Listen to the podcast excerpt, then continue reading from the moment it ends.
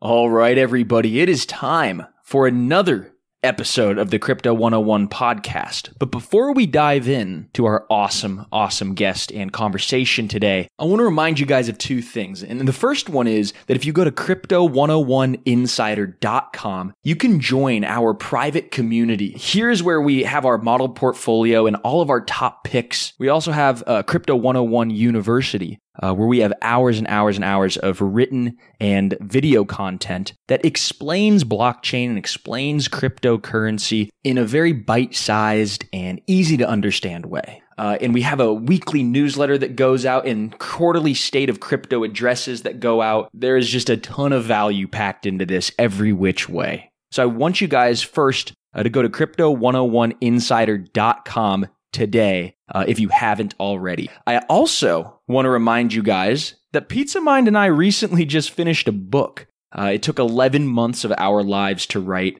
and we're calling it Crypto Revolution Your Guide to the Future of Money. We walk you through this fascinating world of cryptocurrencies and blockchain. And it's part history book, it's part instructional guide, and it's going to really show you guys why cryptocurrencies are globally disruptive and how they're going to actually change in real life and in real terms the way that we buy and sell and even live. We include a bunch of how to's on getting started with your first exchanges, uh, we give you tips on you know, how to safely buy and sell and store cryptocurrencies, as well as how to evaluate potentially good cryptocurrencies. And the best part of the book is that we're giving it away for free. All you have to do is pay for shipping and handling. So go to cryptorevolution.com and pick up your copy today.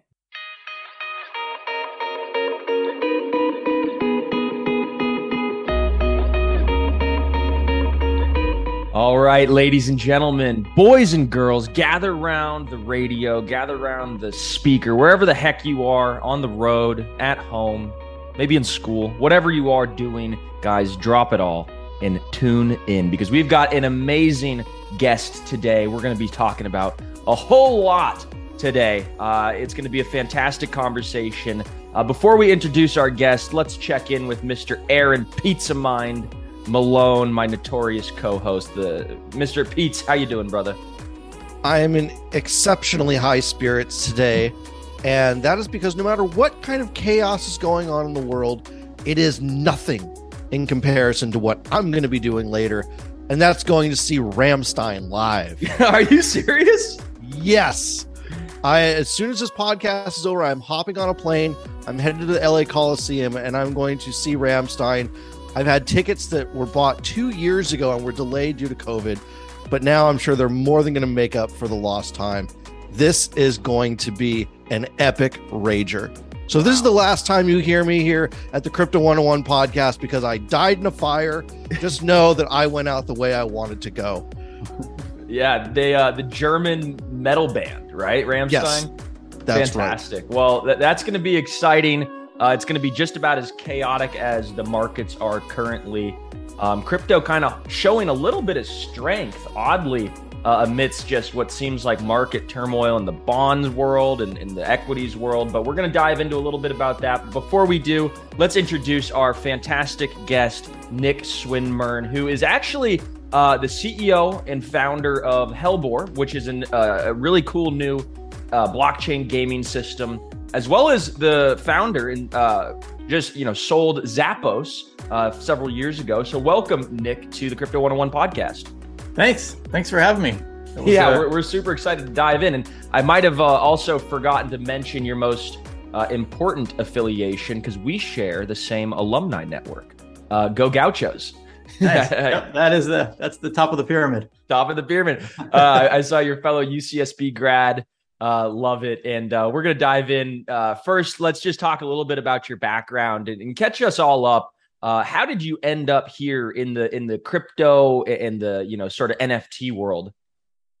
Yeah, no, I don't have the um, the skill of being concise, so just cut me off whenever whenever you want. But I, uh, yeah, I mean, I've always just been curious, right? I think that's what led me there. Um, you know, when I graduated from UCSB, like we talked mm-hmm. about, I had I had no plan and I just uh, thought sports might be fun, right? So I went in sports, and then you know, okay, sports is okay, and what's this internet thing, right? So let me go get a job you know, at a company AutoWeb, and then, oh, why can't I do this myself? So I think it was just that common thread of curiosity, which led to trying lots of things, which led to starting a lot of things that failed, um, a few things that that worked pretty well, and then you know I think you combine that with with COVID, got back into uh, I was I was a you know all I wanted to do as a kid was collect sports cards. You know, I was just down at my local store, stamps in the attic every day, just buying and buying and selling and trading my whole collection for something. And this, That's that, and awesome. So in COVID, I got back into that. Like it seems like a lot of a lot of people did.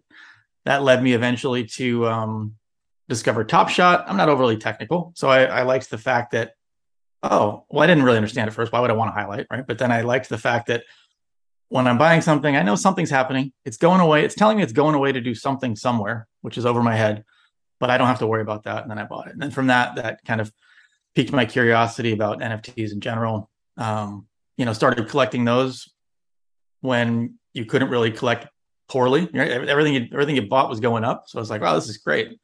But eventually, you know, just that same curiosity was like this, you know, okay, I hear everyone talking about utility. I hear everyone talking about this, that, and the other. How many t-shirts do we need with the logo on the front? If I'm a holder, is that the peak of utility? You know, and so just kind of started looking at, uh, you know, what could I do? What what could I do? You know, where's the best place to start? How could I learn? Um, so launched a small project with the idea of, well, hey, let's prove that we can mint something. Let's prove that we can airdrop something. Let's prove that we can you know, let people claim things. Let's do a merch drop. Let's do these basic things and see if we can do it. I figured once you're doing it, you're doing it, right? You're not thinking about doing it. And then um, that just kind of led to going farther and farther and and really was the focus on just uh, you know, being curious, seeing incredible opportunity for all these ideas, right? I'd always been an idea person, whether it was, you know, tech, fitness, you know, clothing, food. I've opened restaurants, opened gyms, started clothing brands, like done tech stuff. And they all just seemed like they didn't make any sense together. So I always just saw them as a bunch of just random ideas. And so the big the big thing I got was this realization of like, ooh, I think Web3 like it can tie them all together, right? They can, can be connected in certain ways. And this is a new technology where which could be applied to all these ideas. So just kind of started um started going from there. I've been a passionate sports fan. You know, thought I think there's an opportunity to you know tap into real life events. So it's not the responsibility of creating all that con- content constantly. The world has a ton of content that people are already passionate about. How could we add a layer onto that, which would, um, you know, connect those outside passions and interests back to um, the project we're working on? So that was kind of how and how it got started. I love your path and your progress just from being curious and wanting to ingest more information and stay on the edge of what's going on. But you didn't just sit there and read white papers or watch YouTube videos. You got hands-on experience. And I think that's something that I really want to invite all of our listeners to do is you don't need $20,000 to buy a full Bitcoin and then put it at risk sending it to some address. You can get $10 in Tezos and spend a fraction of a penny and playing around trying to send it back and forth and doing you know different mints and NFT stuff on these really really inexpensive chains like Tezos, like Polygon, uh, just for a couple examples. Solana, and the Walmart Solana, yeah, exactly, exactly. So it's yeah. not expensive to come play in the crypto world anymore. Get your hands dirty, um, keep your education cheap. Don't send everything all at once, but then once you understand what you're capable of doing, uh, you can really make something cool. So tell us what is Hellebore?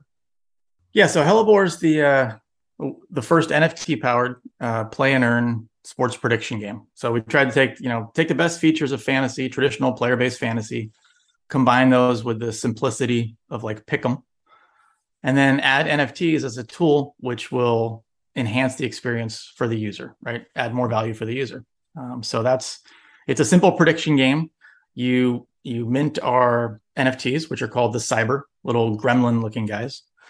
And then you connect to the site and you're just presented with picks. So you might get a daily pick of like, hey, you know, who's going to win today? The Warriors or the Lakers? Right. You make that pick. If you're right, you increase the rating of your cyber uh, plus one. If you're wrong, it goes down one. And then as you level up your cyber, uh, you open up more levels. Um, and then when you get to the gameplay, those ratings uh, tilt the odds in your favor. So you can start a league with friends, anywhere from six to 64 friends. Uh, pick a sport. Right now we have uh, soccer, football, and baseball, basketball, and hockey soon. And so you're just doing head to head every 28 days, 15 game days against your group of friends. And you're just kind of leveraging the ratings of your cyber to tilt the odds um, in your favor. Uh, once you get past the the very first level, we introduce the spread, right? So instead of will the Warriors beat the Lakers, it's will the Warriors beat the Lakers by more than 10. Um, so if you apply your cyber to that, you've got really good ratings. You might be able to move that down to will the Warriors beat the Lakers by more than five for you to win instead of instead of 10. Wow. And is this something that like it's just you building and you're just in your house, you're coding, or have you gone and like, you know, hired a team of like blockchain experts to make because it sounds, you know, it sounds very complex and very cool. And I know you also have a background in in uh, you know, sports, you, you're a minority owner of uh the Golden State Warriors. So it sounds like a perfect fit.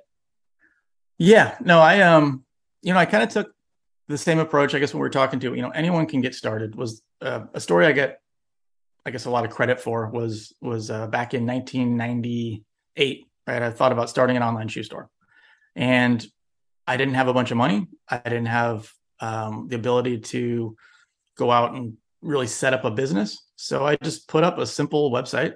I went down to my local shoe store and I said, "Hey, can I take?" You know, actually, I just went in and started taking pictures. And the guy's like, "What are you doing?" I was like, "Can I take pictures of these shoes?" And um, I'm going to put them on my website. And if anyone buys them, I'm just going to come in here and buy them from you and ship it to him. And he's like, well, I can't give you a discount. You know, I'm a, I'm a retailer, not a wholesaler. Like, I don't care. I don't need a discount. I will sell them for the same price I buy them from you for because I just wanted to see will people buy shoes, right? It's the same thing. You just got to get started and you've got to be doing something instead of talking about doing something. Right. Um, and so that was an that was an interesting first step there. And so and then that became Zappos, which is like, you know, by many yeah. metrics, the most popular shoe site in yeah, the world. That became Zappos. I, I I used that kind of first data to raise a little friends and family round. Um, actually it was just friends of friends, uh, no family. And then um, and then from there, yeah, we were we were kind of off to the races. You know, in hindsight, you know, in reality, it was a very slow, stressful, we might go out of business tomorrow you know years and years experience right? But afterwards i kind of took that same approach just jumped in and just and just started starting things. And so was the same approach with hellebore. I had been working on um I, I had a bunch of ideas that i would you know generally would come up with an idea and trying to come up with a, a name or a concept around it kind of sketch it out a little bit. And a lot of things were in kind of stop start mode. We had a a, dev agency uh, called southworks that we'd been using on this um, this audio app idea had had and just said you know early on in discovering nfts said hey is there any, can you like when people are recording their audio clips can we just convert those to nfts and they're like well we haven't really done that but let, let's let's try it right? So they they kind of quickly put together like a very simple mock-up of it right? Same thing. They said well let, let us figure out if we can do it versus let's go figure out a way for to use external partners so I said, okay, cool. And just kind of like um, had that on the, you know, the back of the mind. And so then when really decided, you know, okay, here's a, here's a clear vision of some, some things we could provide as utility and lay a foundation for, you know, kind of expanding upon that. Uh, just said to them, Hey, let's, uh, let's do this, but let's go through this test together. You guys figure out how to, let's do these contracts. Let's do this, you know, let's, let's do these things and get started. Um, so we went through that together, and that was called the uh, the Faded Renegades. It was a fictional project. It was a, a fictional band in England, and they were fans of a band called the Faded, and they the fans were called the Renegades, right? So we just made we just made up this story where the Renegades went to this concert and they were abducted by um, a space entrepreneur, Neon Tusk, and he took them off to this planet uh, called Hellebore. And the idea back then, you know, at its you know hindsight being how I remember it. The idea back then was just like, let's create a story to prove we can do something. It was a small 2,400 mint um, at the time when everyone was doing 10,000, because I thought there's no real reason, we don't have a huge following. There's no reason to think that we should focus on trying to, you know, come out of the gate like with hype, right? We should just yeah, it was more of a proof of concept. Yeah, and let's use storytelling and let's get there. Let's let's let's at least end up on a planet that's barren, right? Hellebore is that uh, you know kind of colorful flower that that grows in the darkest, coldest conditions, right? And so let's have a we, just had a barren planet with this one flower in the middle of it, and we said now we now we have an opportunity to build around um, you know, okay, you've got a bunch of humans that have landed on this planet. They can't really go outside. It doesn't seem appear to be that, you know, nice out there. So what are they going to do, right? And we thought that would be a platform to create brands and create um, things. And we said, hey, these are guys are big soccer fans. You know, they're they're from England. They they probably won't. They can't go outside and play. So the next best thing would be they could sit there and uh, make predictions on what's happening on Earth. And so that was kind of the first brainstorm that led to, oh, we should make a prediction game, right? And so then kind of shifted towards that. And that was just just kind of that brainstorming, curious, organic, like, hey, Southworks, what do you think about? Okay, well, let's spec it out. What would you need? And you know, and then you just go, then it's just that eternal battle of um why isn't this happening faster? Because you keep adding features. No, but why isn't it happening faster? I just told you because you keep adding features. And then and so that was uh so we started uh we started working on the game last uh, December. Um, so it's been wow, um, yeah, that's a fast turnaround actually. Um, you know, Nick, you really have a knack, no pun intended, uh, for being in the right place at the right time. Um, and founding Zappos, you know, just at the exact right time in the early web days. You're still pretty early on in NFTs and sports prediction here in the blockchain space. How do you know when it's the right time to pull a trigger on a new venture? I think I'm probably a little trigger happy, but I I don't you know I just kind of go with um my my basic thought has been when it feels more painful not to do something than for the potential of it failing, then you should just do it. You know, like I just like a feeling in your gut.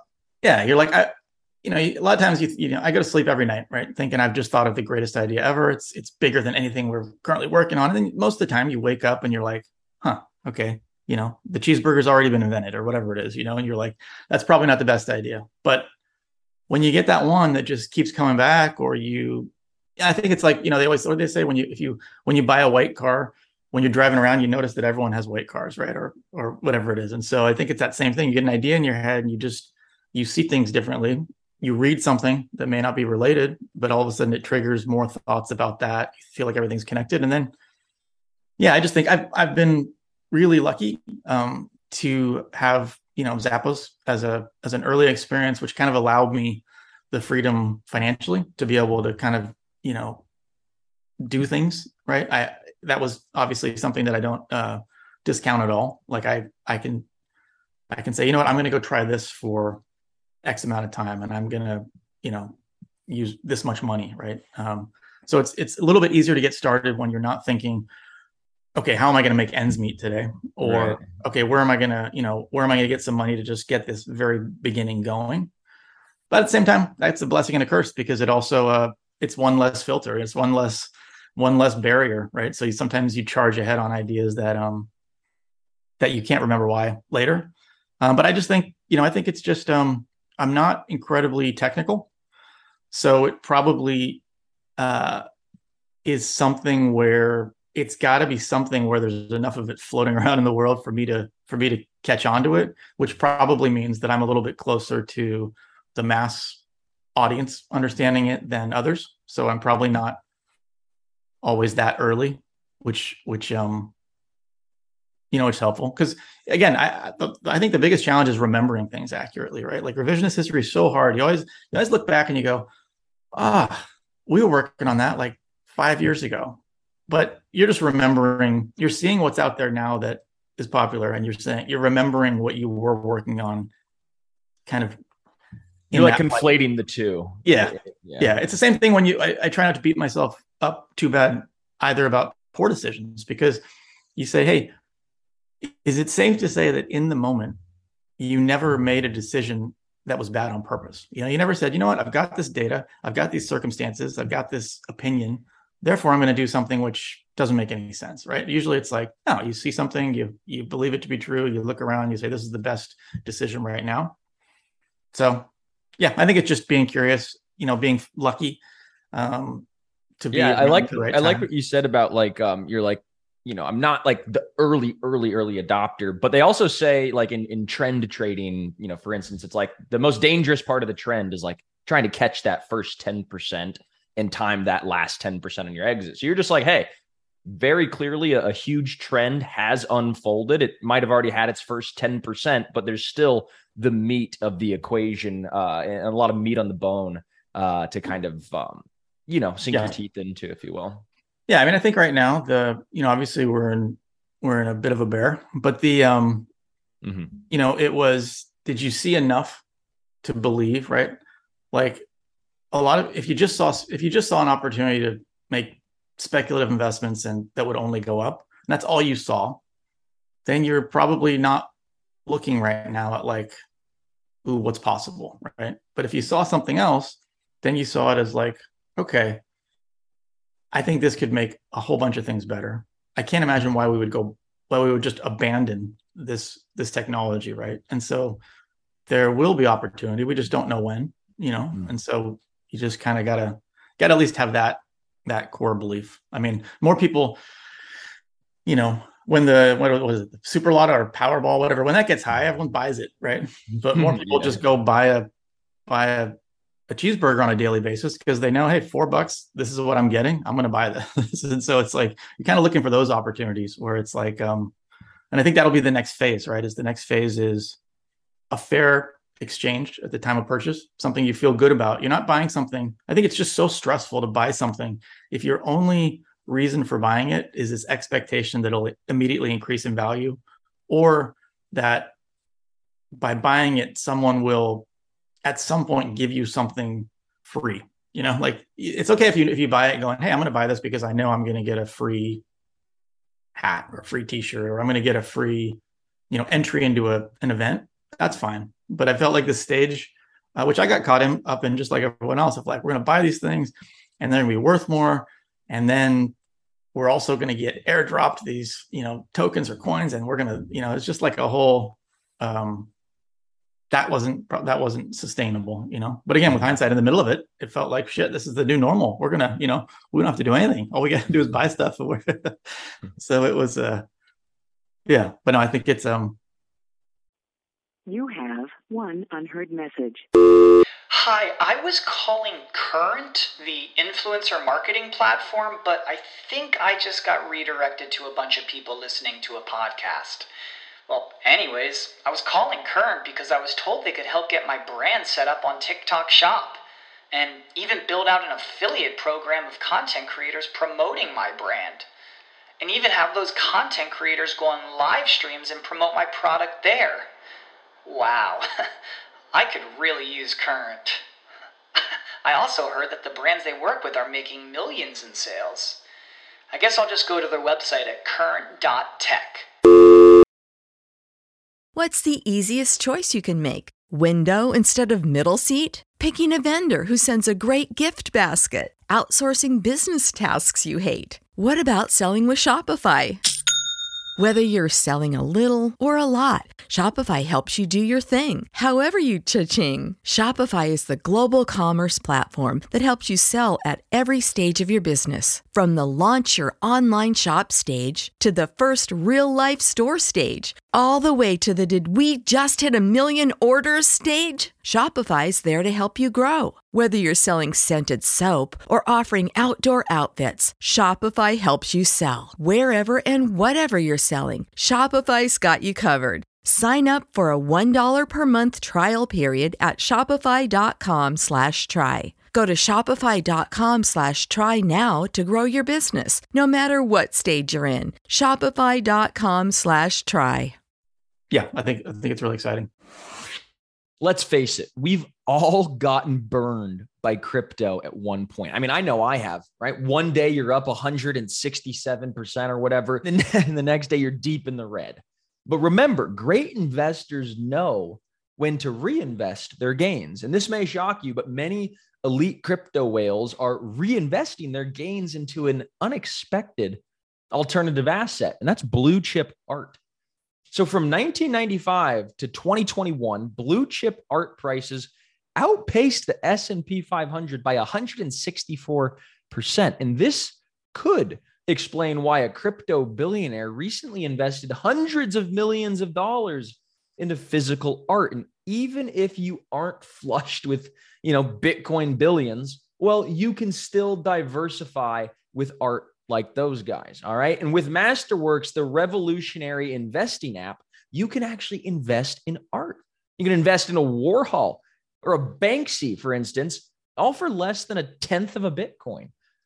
Sounds like a good deal, right? And for a limited time, they're giving Crypto 101 listeners a special offer. And to find out what that special offer is, head to masterworks.io slash crypto 101. Again, that's www.masterworks.io slash crypto 101. It's important as well to see the important regulation A disclosures at masterworks.io slash CD. And we're going to put that in the show notes as well.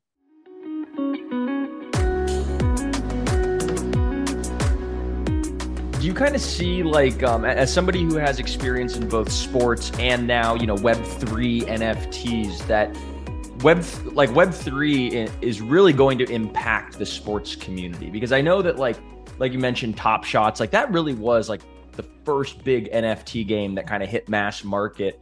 And do you see lots of um, opportunity to increase like fan engagement community building all that kind of stuff with with nfts yeah, I mean, I think if you if you look at the NFT as the tool, then anything that you know people are passionate about um, and like to engage with and want to get closer to, um, there's opportunity. I mean, I think with um, even with Hellebore as an example, we feel like okay, so so right now I'm a if I'm a fan of fan of the Warriors, um, I can I can I can play fantasy. I could put them on my team, but like that's fun, right? I could I could um, you know there's going to be exciting things. There's going to be you know ticketing. I mean obviously ticketing will have stuff or hey i attended this event and because they want to know that. They want to they want to know who who are our fans and and how can we connect with you more often when you're not at the games.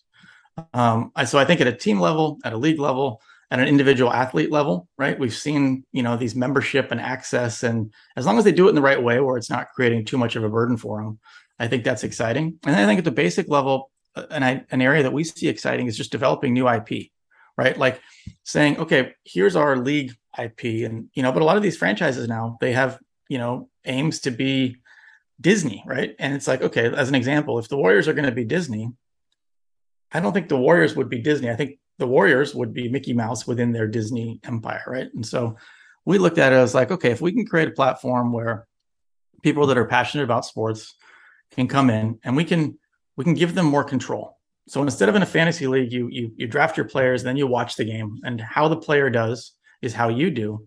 We thought, well, what if what if we can create the players? We could use the NFT as the tool there to add control to the player and, and create value. So now the player in the game is my cyber, and the way I make that player more valuable is by making more correct picks. If I make a correct pick today, my cyber is more valuable in the game I play tomorrow. Um, whereas in you know traditional fantasy, if I pick um, you know Joe Burrow and he has a good game today, it doesn't mean that he's more valuable for me um, the next week, right? So that was kind of the one one key thing. The second thing where I think you know obviously, and, and when you say more valuable, sorry to interrupt, but like yeah. when you say that the cyber becomes more valuable, is that his odds get better or he his odds get better? Yeah. So the okay. so higher as the rating goes up, when you then, you know, we have a head to head matchup, right? And I assign him to that match, it, it, tilts the odds in my favor. So we have a gotcha. little chart that says basically, you know, if your cyber rating is between here and here, you increase the odds one point in your favor, two points in your favor, whatever. Um, so it's useful for me in my game. I can have a little bit more control because I could say, if I'm better at making picks, then I'll be better at this game. You know, assuming the odds are accurate, that should tilt the odds accurately. We tried to keep it simple. So instead of having to worry about who's the 12th best running back in the league and is he available, we just make it, you know, basic, simple who's going to win with a with a with a spread once you get to a certain level.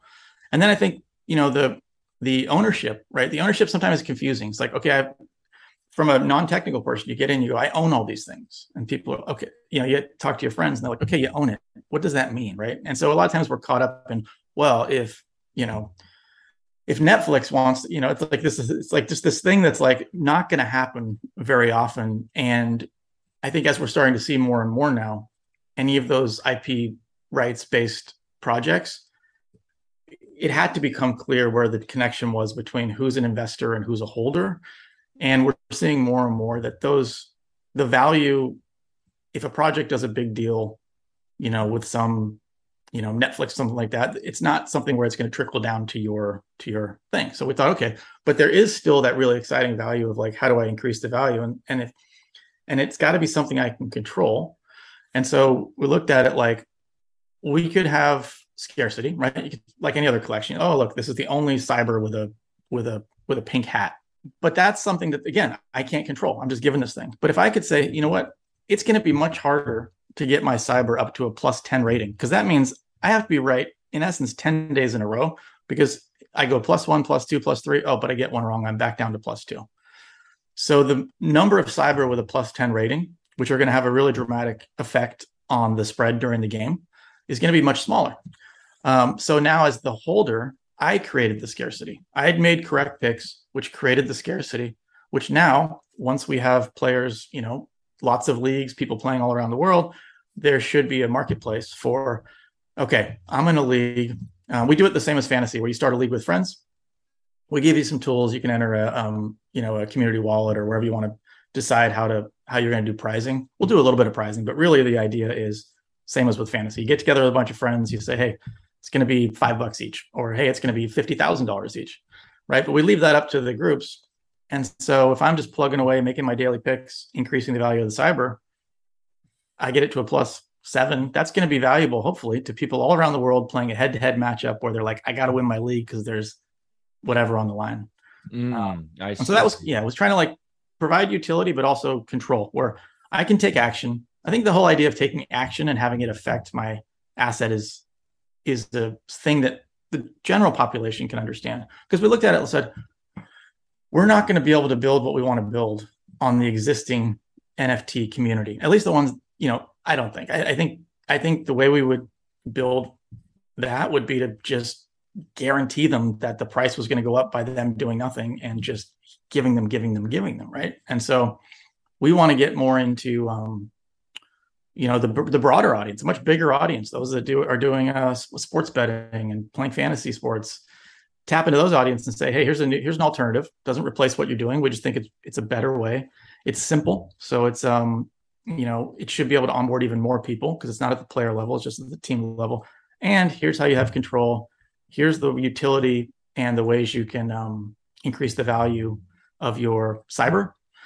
But then there's challenges there, right? So we have to make sure that we can um, you know onboard them can we onboard them without having a wallet but still give them the same experience um, can we make um, all those things. So that's kind of what we've uh, what we've been working on. Just create a real simple game um, improve upon the traditional fantasy or pick 'em experience create something new use the nft as a tool to make that better instead of the nft being the be all and end all and then um and then just keep slowly you know evaluating the friction points and lowering those and okay what's the next friction? The second thing we did was we when we looked at that idea of like what's a fair exchange on day one you might say okay that's a fair exchange. Um, but like to play a game is cool but what else? And so and so what else can we also build that will bridge for the future? And so we created a rewards platform uh, it's called moons of mars. And so once you have your cyber you connect to the game site to play but you also connect you can connect immediately to the moons of mars site and that'll show you if there's any reward attached to your nft so like right now for the first uh, the genesis cyber collection everyone immediately can claim another cyber from a different collection and then when you claim that one you can check that one and some of those people will have hey you've got $25 to spend in our uh, commerce store or hey you've got a six month um, uh, streaming fitness program with daniel cormier right or you've got a you know subscription uh, for coffee, whatever it is. We want to think that's another interesting area. So now we've provided two forms of utility. One is in the game, one is a little bit more traditional. And we think that is kind of the foundation of a pretty good uh, base to be able to explore and stay curious and find things that that can um, that can tie into that. I think that's a really smart design, um, and I love the idea of these powered up NFTs being tradable. You can kind of bring in like a pinch hitter in the bottom of the ninth to try and help you win your league on the last day. Uh, very cool. what are some other games that you play or that you've seen that really inspire you or that you really enjoy and that maybe our listeners should check out as well? I'm not a huge gamer. I mean, I play um I play football, NFL fantasy with a you know group of high school friends. Um, I play EPL fantasy with another group, which was actually one of the reasons decided to simplify it because I consider myself to be a really uh, knowledgeable uh, EPL fan. I was I lived in England until I was eight. Um, I actually was able to invest in um, in Leeds United for the Premier League uh, a couple years ago. I took the same approach to soccer. Actually, I I uh, guess about eight years ago just started a team in the town I was living in in Burlingame. Went through that process of like let's see what we can start like wow. a third third division team, and um, I invested in a team in Denmark that was kind of a, a a lower level team and was kind of the the majority of the money and just thought and we and watched us get promoted and relegated and all that. But anyways, that uh, going off on a tangent, like that was um you know, EPL was like, even though I'm super knowledgeable, I was sitting there trying to, you know, put my team together. And I had like whatever, four million pounds left to spend out of my budget. And I'm just sitting there evaluating the three Brighton fullbacks. And I'm like, I don't, even though I'm watched, I'm so into this, I, I still can't tell you which of those three fullbacks would be a better use of my time. And so I started talking to people in the league and going, Hey, this is great, but man, it's like actually really hard. And so that was kind of one of the reasons why I was like, I want something simple where I can do a little bit of research. I, it's it's too much to expect me to. Um, I've had a couple of NFT projects, right, where I was like kind of excited about it because because of the big picture idea, but then when it came time to like um, get into land selection or these things, I was like almost like they sent me a white paper. Paralyzing. Like you know, I, I'm I'm not a big reader. I'm not this. So you know, but I like playing like a you know FIFA and, and basic Xbox games is kind of the the, the the limit of kind of what I've done. But I really do like um, I, you know, I have lived in Vegas for a few years. I really like sports betting. I like, um, I like fantasy. And so that was where I thought it's just such a, a fun thing to do. Endless content happening daily. People are super mm. passionate about it. We've just got to find something that's simple enough. People are so busy. We can't ask them for, we can't say, hey, come play our game. Just go study for a week. You know, it's like, hey, get at the most basic level, give us a minute, connect, see a daily pick with no spread, pick a winner, come back tomorrow, see how you did. Get to the next level. You know what? Make a few picks a day. The line's introduced. Here's a simple explanation of the line if you're not familiar with it. Make your picks, and then finally get to the head-to-head level where you're competing head-to-head three three picks per day against against someone else. Um, so I, that's another thing I think you know, kind of back to the I'm not overly technical. I'm just you know, I think I'm fairly simple. You know, probably probably fairly simple, and so in a way, it um it helps me focus on just a simple broader opportunity mm. um and you're passionate i mean you got you got diverse passions that really intersect and i think one of the cool kind of like secular trends that is a really strong tailwind to, to what you're building with hellebore is um, kind of like the the legalization of sports betting, at least here in America. I know California is still like behind the eight ball. I'll yeah. get your opinion on how that's going to play out in the timeline and stuff. But like you know, it, you know, if we just look back 10 years ago, like this would have been a, a thing that would have been like illegal to do. And now yeah. it's like totally on par. What's kind of the landscape of sports betting from your viewpoint? Yeah, so it's interesting. So back in 2018, I had a couple of friends and we were looking into, we were approached by one of the uh, attorney from Washington, D.C., who was kind of leading the, um, the legalization of sports betting thing. And he approached us and said, Hey, I think there's an opportunity for maybe a pure play startup to come in into this space. And so we went out, we met with um, some of the casino companies, met with Penn National, a couple others. We went out to New Jersey, we met with the uh, state regulators, and we tried to really learn about it. And we just felt like, huh, this is like exciting, but also we will have no control of our destiny. Like we have to wait for each state to get opened up. We have to submit this thousand page, you know, personal background application And all the all of the um, sports bets, online sports bets in New Jersey, have to go through one server room. So it's like this. There was already issues of like, hey, well, at least in 2018, they're like, there's issues of how many, you know, how many bets we could take. Then you had to go to a casino company who had skins. You know, they had to apply for skins, and they had the ability then to transfer a skin to a third party to use to skin their their online sports bet. So we just looked at it and we're like, man, that's um, that's a lot you know that's a lot and it's going to be expensive and there's going to be really big players uh, coming in and we're at the mercy of a lot of people and their decisions um, one feedback we got from speaking to you know when we got in with some of the people in the at the uh, casino companies i can't remember the name of the uh, second one we met with But the things that stuck with me was one guy was telling us um, he created this very simple daily parlay card that's on the back of all the newspapers in England, right? I think the guy was, I think he did it at Betfred. And I, that's what I latched onto was like all this other stuff, all these things. Hey, this, this very simple thing that everyone in the country can understand, which was basically at the time, and I probably still have it. Uh, here's a list of all the games this Saturday. Pick as many as you think there won't be any goals.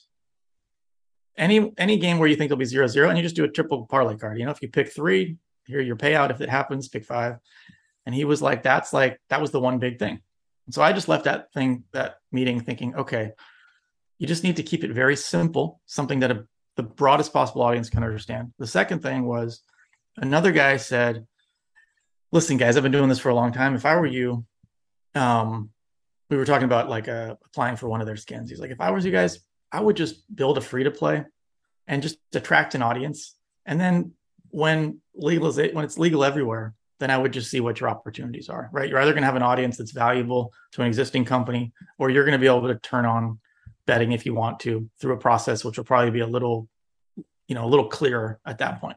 So those were the two things that always stuck with me, and that I tried to uh, tried to latch onto. I, you know, I think I saw in California. I think we have a vote coming up on um, on sports betting. I haven't followed it too closely, but like, I don't know if, if it's you know how widespread it is or if it's limited to certain areas but my assumption is there's so many things um, that are becoming legalized and just you know it just makes sense to sports betting another one of those i mean you got to put checks and balances in place you got to provide for support you got to make sure you're not enabling people that you know aren't able to you know keep it you know keep it that keep, keep it, it together yeah but I think that it's um it's coming. It'll just be very you know everything's slow, right? Everything that yeah. everything is slow, and especially when it's state by state and all that. But I think it'll be exciting. I think you have um I think it wasn't at the uh is it maybe the the Wizards that are opening a sports book inside their arena. You know when you go to England, when you go to England, you um you know I was a, I grew up as a big uh, uh Tottenham fan, so I I went to a game um in the last stadium, White Hart Lane, and I I was sitting in this. It was like this restaurant you could sit in and and uh, a little bit fancy figured we're going over there. Let's get this experience. And the the waitress just comes up to you the same way as she's handing your menu and hands you a, a little card you can fill out and place your bets. Place your bets, baby. Yeah. You want to get your awesome. bets in. And I didn't I didn't understand what it was. I didn't so I, I missed the thing. And but then I went, you know, went back to another game and you'd walk around the same way you'd walk up and get a beer and a you know and a hot dog. You walk to the next stand you and you place your bets. And I think it's just a part of that uh part of that culture. But I think um wow. you know, I, I think probably you know blockchain help, helps that i mean it's it's very makes things very clear right who's doing what who did what it, hopefully that could remove a little bit of the um of the stuff you know the the behind the scenes stuff that people are worried about so but i don't i don't have a great answer on them um, on that i just think that it's probably you know it appears to be something that's coming generally mm-hmm. right once once it happens in one state eventually it will happen happen everywhere so yeah no i i definitely think you're you're spot on there um it's only a matter of time and you know once the floodgates are open, kind of like on the federal level, every state is just gonna, uh, yeah, yeah. So I guess one of my one of my other questions here is just kind of around something Mark Cuban had mentioned about uh, using NFTs as tickets or having tickets to get in and out of games as NFTs. Can you kind of unpack what that might look like and if there's any maybe cool companies that are working on that kind of stuff?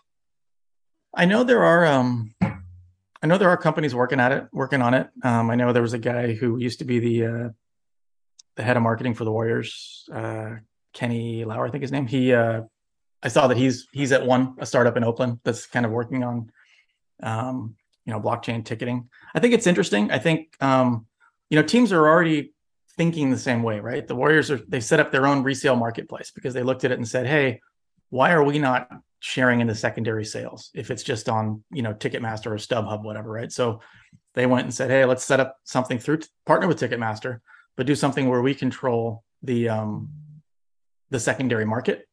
Or not control but we we have a you know our big players in our own secondary market. And if you look at the revenue they generated obviously the warriors are a little bit the exception as far as you know the revenue they're able to generate at the moment but like the uh you know that was a big shift for them they saw like significant revenue coming in from the secondary market and so obviously nfts with the ability to you know, just automate that. Like, hey, if that ticket ever gets resold, resold, it goes back is interesting.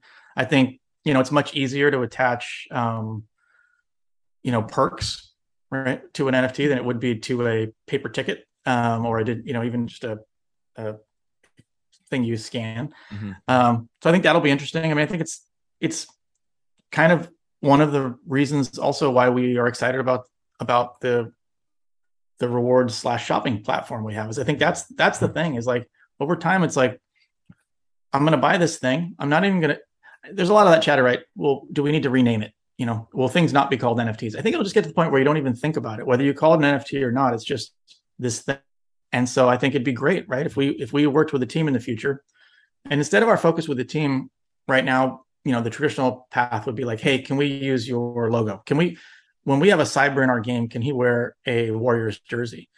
I think that's that's like that's interesting. That might be fun to some people, but it'd be much more interesting to think of you know things where it's like, hey, let's create some unique IP, some characters or something, or some membership or some club that that is exclusive to this. Let's let them interact in in with a game, but then let's also you know tap into this reward site and let them claim digital rewards or maybe that's where i redeem my ticket or maybe um you know i get a special offer right before or i get you know merch access to merch that other people don't have access to. And then you know the beauty is you can keep expanding upon that right? If you find someone with a ticket you give them something it's harder to follow up with them six months later and say how i'd like to give you something else or i'd like to reactivate this but once they own that nft it's you know easy to now you know as long as there's a place to go right the challenge is how do you let everyone know? You know, like I mean, Discord, right. but like most people, most of us, Discord's a little bit of a necessary evil. Right? So most of us aren't going into Discord that don't enjoy it naturally didn't grow up grow up with it, right? I, I find that it's very hectic for me. Like, in fact, the busier it gets, so you want it to get busier, but the busier it gets, the more confusing it gets for everyone. And so I think that um, once we can solve that problem, which is one of the thoughts we had, is like if we can have a place where you go on a daily basis to do something, then that gives us a daily touch point to also present you with something else or put something else in front of you. So I think that's an interesting thing for that we're hoping, um, whether it's ticketing or you know collectibles or memberships, merch, whatever it is. If we can, you know, combine, we've got this utility, we've got this game, we've got this rewards site with partners, and then um, you know that have an, an audience that need to use it. And then we can um, do some really fun really fun stuff together i think is the uh, is is what i got from it. So I, i'm assuming yeah i think everything will change i think but we need the masses right? That's kind of one of our focuses. What we look at is like we've got to get we've got to be one of the we've got to be a project that onboards people right? So we're you know we we put our our let's call it a beta up and we and we we got some users in and we saw it's it's the hardest thing. You're you're building and you're thinking about it every day and then things that things become obvious to you. And it's really hard to say well how, how to like to understand which things are no longer obvious right? So you got to bring some people in and then you say okay what wasn't obvious right? So for us there was um you know some stuff with the wallet so like okay let's make the you know so we're should be releasing soon where you won't need a wallet but you'll still you'll still they'll still be your nfts you'll still be able to you know when you do decide oh this is pretty fun um, or I'm seeing other people reselling theirs, I'm not able to resell mine because I don't have a wallet. Let me just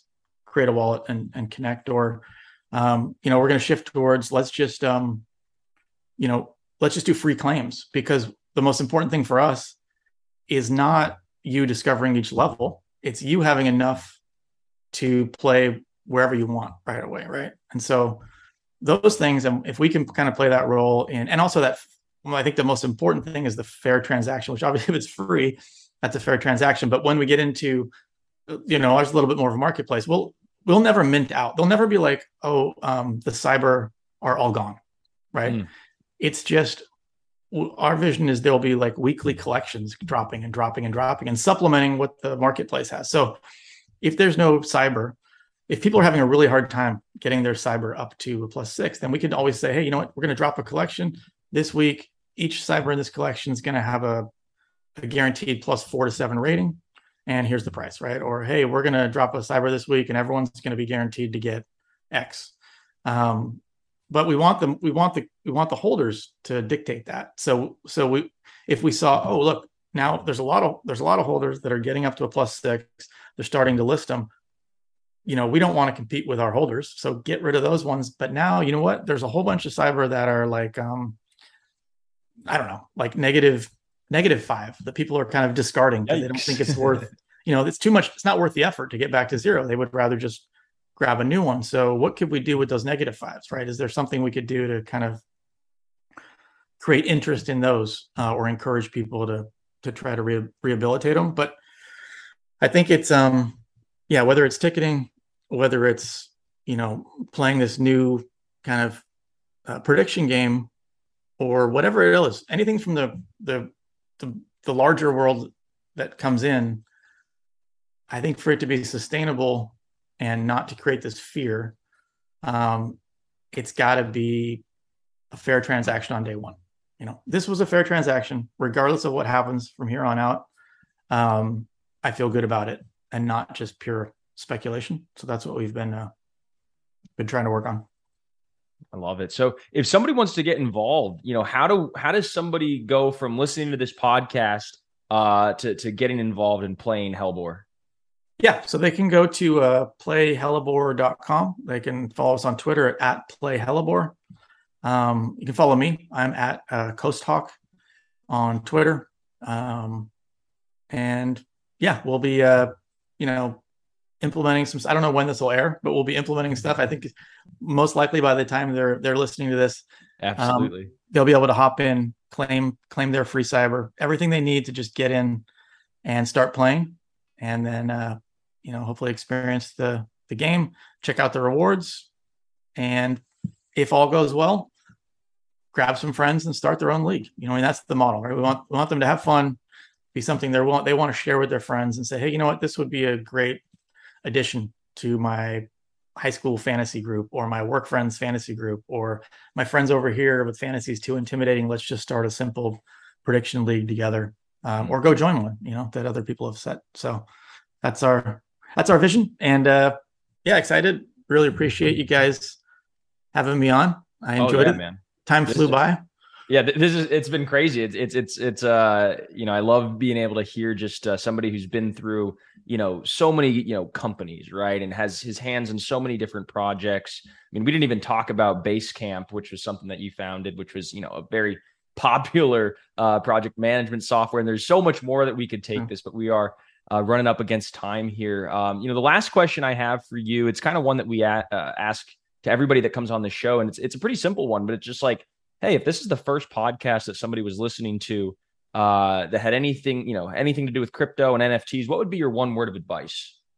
I think it would just be kind of go back to that. Um, don't be, I mean, be curious, you know, but but take baby steps. You know, be curious and and um, you know, take little steps and figure out what you like about it, and then either do more of that, or maybe you stumble upon an opportunity where there isn't more of that, and that creates opportunity for you to do something. But I think it's just get in there, get started. You can read about stuff, you can talk about stuff, you can plan stuff, but you just got to jump in and get involved. Um, you'll you know you'll meet a bunch of great people, and it was so early that um, you know you I don't I can't think of a better environment right now to uh, spark ideas that might be possible. You know, there's a lot of places where you go out and you're like, I got a great idea, but is it possible? Is it needed? Whereas this is so new, um, it seems intimidating at first, but it's it's really not. There's a lot of great people that are willing to, you know, offer advice if you reach out. Um, I think it's just the perfect place for for curious people to get in, learn, brainstorm, and and uh, you know become the creators of the future. That's what uh, you know. I'm always excited about tomorrow. I I have a, I, I really hate talking about yesterday because it's like that already happened. You know, like we don't, we probably don't even remember it accurately. Let's focus on today and tomorrow. And I think this is the best space for that at the moment. Love it. Well, man, Nick, thanks so much for your time, and we hope to have you back on soon. Uh, I'll see you uh, on Hellebore. Uh, I'll grab my cyber, and uh, we'll stay in touch. Okay, awesome. Yeah, great meeting you guys, and um, yeah, love to do it again. Gauchos for the win as soon as college sports get added hey, play, yeah, we got a, we got a big soccer match against Stanford tomorrow, so yep. we should we should put that in there. So there you go. All right, everybody listening at home. Uh, hope you enjoyed. Hope you're having a great rest of your day. And uh, stay tuned because we got some more guests coming up later this week. Ciao.